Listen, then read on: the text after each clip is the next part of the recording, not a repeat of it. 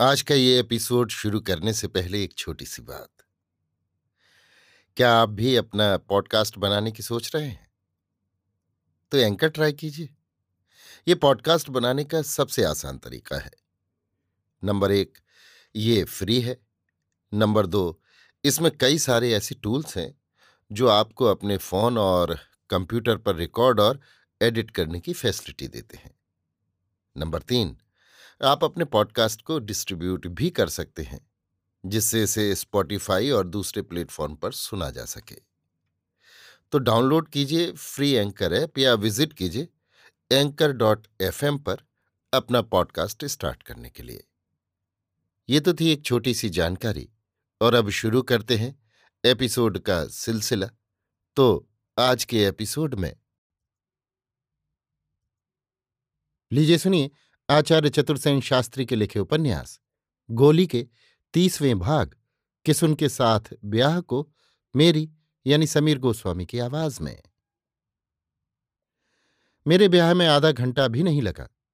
न हवन हुआ, न फेरे पड़े, न बाजा बजा, न नाच तमाशे हुए, न बारात आई, न नौबत बजी।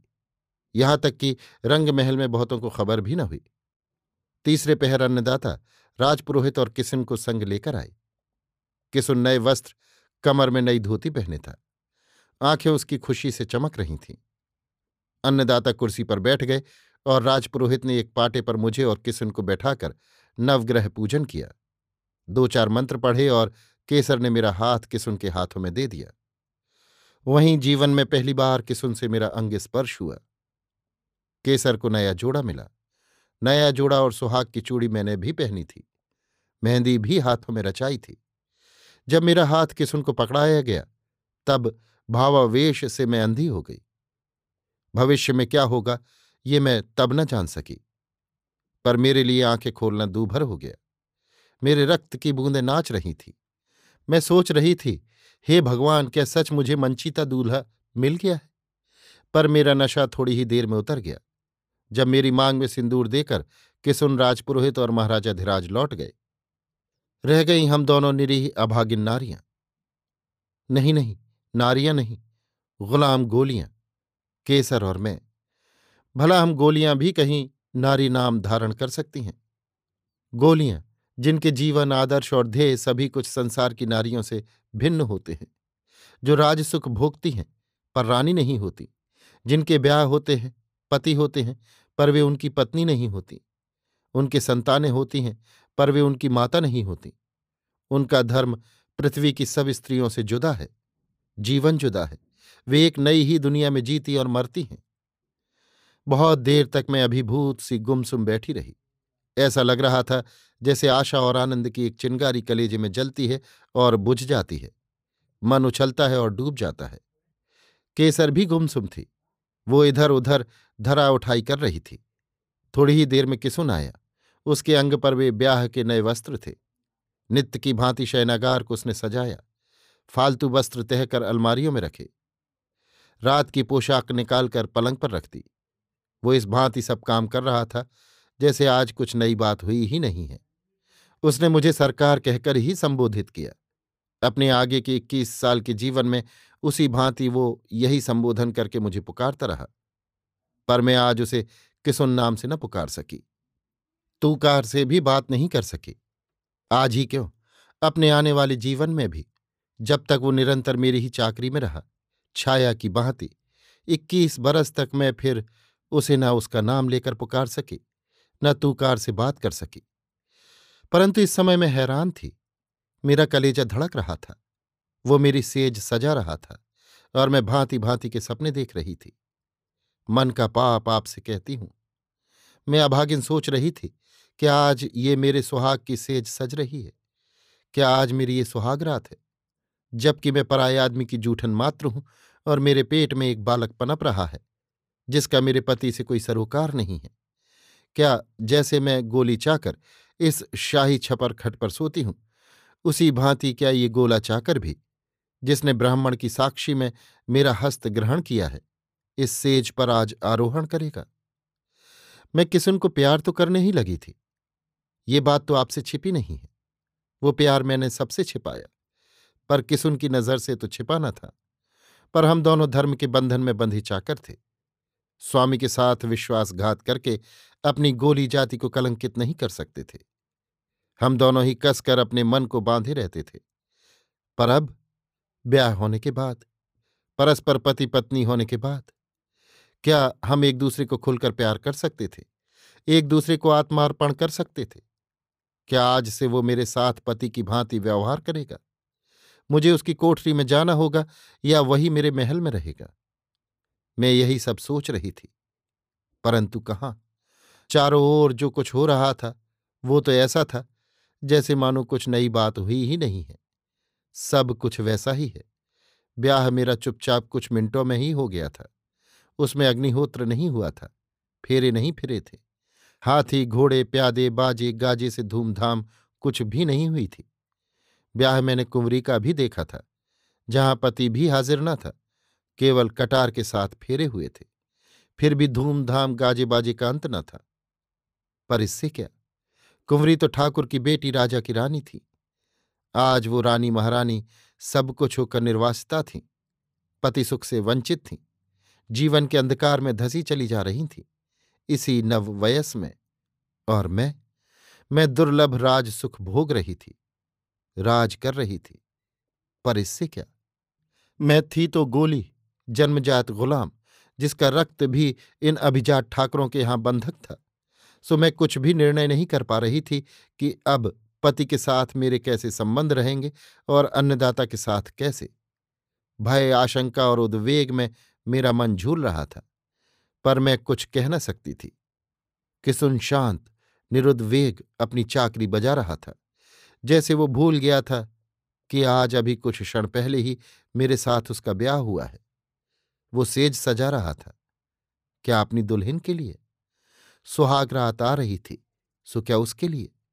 मैं यही सोच रही थी कि किसुन मेरे पास आया। धीरे से कहा, अन्नदाता आज यहाँ कासा आरोगेंगे और वो बाहर चला गया। उसकी नीचे झुकी हुई आँखें वेदना बिखेरती गईं और मेरा कलेजा धक से रह गया। जैसे मैं मर गई हूँ। वो चला गया और मैं ठगी सी, लुटी सी देखती रह गई। अपने भाग्य को कुछ कुछ समझ गई। यद्यपि उस आग का मैं अभी कुछ अनुमान न लगा पाई थी, जिसमें मुझे जीवन भर जलना था। फिर भी उसने इस क्षण मेरे कलेजे को छू लिया। मैं केसर से लिपट कर फूट फूट कर रो उठी। बहुत देर तक रो लेने पर मेरा जी हल्का हुआ। तब केसर ने मुझे धर्म का मर्म समझाया। उस समय उसने अपने गत जीवन का भी इतिहास बताया। वो भी कुछ इसी प्रकार का जीवन काट चुकी थी। इसी कमायु में बहुत कुछ भोग चुकी थी। उसने कहा, क्या करेगी? रोना धोना तेरे काम ना आएगा। तुझे अपना चाकर का धर्म निभाना है। धनी तेरे अन्नदाता है। उनकी सेवा तुझे तन मन से करनी है। मन को पत्थर बनाना है। मन चलायमान किया तो जग में तेरा मुँह काला होगा। एक पल में ये राज सुख लोप हो जाएँगे और काल कोठरी मिलेगी या विष का प्याला पीना पड़ेगा। खबरदार रह, कभी किसुन को बढ़ावा न देना और कभी उसे एक चाकर से भिन्न और कुछ न समझना। मैंने रोते रोते कहा तो फिर ब्याह के ढकोसले की क्या आवश्यकता थी? केसर ने कहा, बहन, हम गोली गुलाम हैं। राज ठाकरों के भोग विलास के साधन। पर वे हमारी संतानों को तो अपनी नहीं कह सकते। ऐसा करें तो उनकी सारी रियासत गोली गुलामों की औलाद ही के गुजारे में बढ़ जाए। इसलिए हमारे बाल बच्चों के लिए पिता चाहिए, जो गोला हो और जो हमारे बच्चों का पिता कहलाए, जिससे वे राजाओं की रियासत में गुजारे के हकदार न बनने पाए। तू गर्भवती हो गई, तेरे भावी बच्चे के लिए पिता की ज़रूरत थी। अन्नदाता भला उसके पिता कैसे बन सकते थे? इसी से किसुन से तेरा ब्याह रचाया गया है। पतिव्रत धर्म तेरा अन्नदाता के प्रति ही है। हाँ तेरे बच्चे सब किसुन के ही कहलाएँगे। मैं तो राजा के साथ विलायत का पानी पी आई थी। अंग्रेज़ महिला से शिक्षा पा रही थी। जीवन के सच्चे स्वरूप को समझने की बुद्धि मुझमें उग रही थी और यद्यपि मेरी बुद्धि अभी कच्ची थी, फिर भी बहुत सी बातों को मैं समझने लगी थी। इन्हीं सब कारणों से मेरा ये गुलामी का जीवन मुझे आज विषधर नाग बनकर डस रहा था। मैं चाह रही थी कि धरती फट जाए और मैं उसमें समा जाऊँ। परंतु धरती फटी नहीं, प्रलय हुई नहीं, मैं मरी नहीं, जीती रही, जलती रही, सुलगती रही। नए नए दिन आते गए, जीवन मुझे ठगता गया। कभी हंसकर और कभी रोकर मैंने विधाता के सारे लेख पढ़ डाले। दर्द को मैं सह गई, जैसे नीलकंठ ने हलाहल पीकर सह लिया था। मैं अपने को अपने जीवन के अनुकूल बनाने में सिद्ध हो गई। अन्नदाता दिन पर दिन मेरे निकट होते गए। उनके गुणों ने अवश्य मुझे मोह लिया, पर मैं अभागिन उन्हें प्यार न कर सकी। प्यार तो किया मैंने अपने पति को।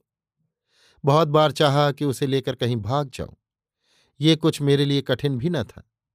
मैं अब बहुत कुछ अपनी स्वामनी थी। किसी का मेरे ऊपर अंकुश न था। महाराजा बहुधा हफ्तों मेरे पास न आते थे। प्रवास के ऐसे भी काल आए, जब महीनों तक वो मुझसे पृथक रहे। मेरे ऊपर कोई पहरा न था। मैं आसानी से भाग सकती थी। पर मैं तो नींव के पत्थर की भांति वहाँ से डिगी नहीं। महाराज मेरे निकट होते, तब भी, और महीनों हफ्तों दूर रहते तब भी। किसुन तो मेरे निकट ही चाकरी में रहता था। फिर भी न मैंने, न उसने एक बार भी कभी अपनी मर्यादा के बाहर कदम रखा। कैसी विचित्र थी ये मर्यादा। मुझसे अधिक उसकी, जो मर्द था, तरुण था। और मैं जिसकी विवाहिता पत्नी थी। हमें एकांत की लंबी और सूनी रातें मिली। दुख दर्द के दलदल में हम एक साथ रहे, हास परिहास भी हमने किए। और प्यार का सागर तो सदा ही हमारे दोनों के मन मंदिर में लहराता रहा। पर कभी एक बार हम नहीं डिगे। कैसा कठिन था ये व्रती जीवन, जो एक दो दिन का नहीं, पूरे इक्कीस साल का था। कौन स्त्री इतना सह सकती है, इतना जल सकती है? और कौन मर्द इतनी मर्दानगी रख सकता है? हाँ मर्दानगी ही मैं कहूँगी। योगी यति भी इतना संयम धर्म नहीं रख सकते जितना किसुन ने रखा। कैसे आश्चर्य की बात है कि मैं, जो एक क्षण के लिए भी किसुन को भूलती न थी, कभी उसके प्यार से खाली रहती न थी, उसी के सन्मुख पर पुरुष की पर्यंक शायनी बनती थी। क्या ये निर्लजता की पराकाष्ठा न थी? क्या ये एक अधम जीवन का ज्वलंत उदाहरण न था? इसी से तो मैं कहती हूँ कि मैं स्त्रियों में अधम हूँ। मैं रोती थी किसुन के बिछोह में सूनी सेज पर छटपटाती और किसुन मेरी डेवड़ियों पर तब भी हाजिर रहता था, अपनी चाकरी में मुस्तैद। वो भी रोता था, ये मुझसे छिपाना था। आखिर हाड़ मास का ही तो शरीर था, वज्र तो नहीं, पत्थर तो नहीं। पर हम अपने सेवक धर्म में बंधे, चुपचाप अपनी अपनी आग में जलते थे। न मेरे आँसू उसने कभी देखे, न मैंने उसके। पर जैसे मैं उसकी जलती, भुनती निश्वासों को संजोकर अपने मन में रखती थी, वैसे ही वो भी रखता था। मेरे मन का प्यार वो जान गया था और मैं उसके मन के प्यार से सराबोर थी। पर कभी एक बार भी तो हमारे होठों में वो प्यार मूर्त न हुआ। ऐसे ही हमारी जवानी के उमड़ते हुए इक्कीस बरस बीत गए। पूरे इक्कीस बरस। अभी आप सुन रहे थे आचार्य चतुर्सेन शास्त्री के लिखे उपन्यास, गोली के तीसवें भाग किस उनके साथ ब्याह को मेरी यानी समीर गोस्वामी की आवाज़ में।